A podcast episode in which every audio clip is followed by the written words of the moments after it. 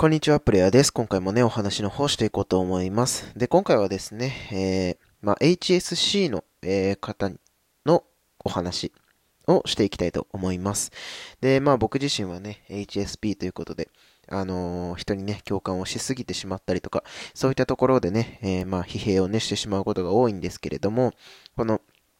HSP ではなくてですね、HSC というのはですね、お子さんですね。まだ大人になってないお子さんが、HSP の気質を持っていることを HSC というようです。はい。で、こういったお子さんはですね、本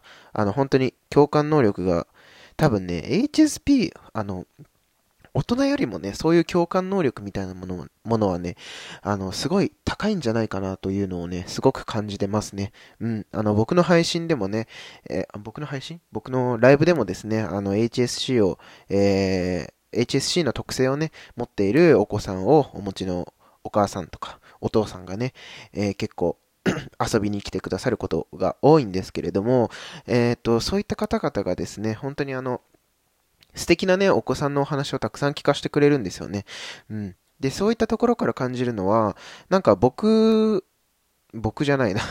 HSP をね、持っている、大人よりも、すごいそういう感受性みたいなところはね、すごい豊かなんだなっていうのをね、改めてね、感じました。で、HSC のお子さんはね、結構戦隊ものとかね、怖い映画とかね、そういったものがね、見れないようです。僕もね、ちっちゃい頃はホラー映画とかね、都市伝説とかね、そういうものも全然見れなくてですね、怖くて全然見れなくて、それを見ちゃうとね、一睡もできなくなってしまってたんですよね。もう本当に一日も寝れなくなってしまうみたいな。そういうのがずっとありましたね。で、この年になったらね、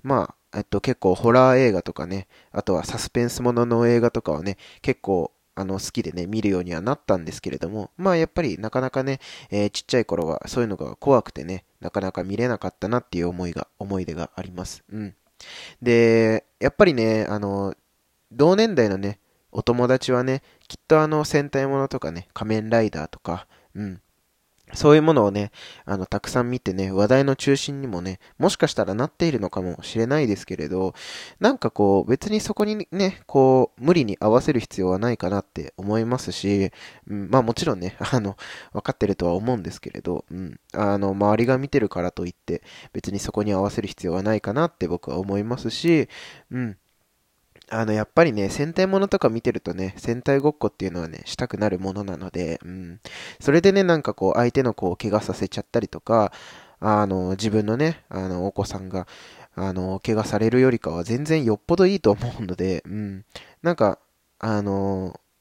またね、別のところでやっぱり好きなこととか趣味がね、できてると思うので、むしろそっちをね、好きにやらせてあげる方が、僕はいいのかなというのはすごく感じましたね。はい。ということでですね、今回は HSC のお子さんのことについてお話ししていきました。はい。周りに合わせずね、その子のペースでやっていったらいいかなと思います。ということで、また次のラジオでお会いしましょう。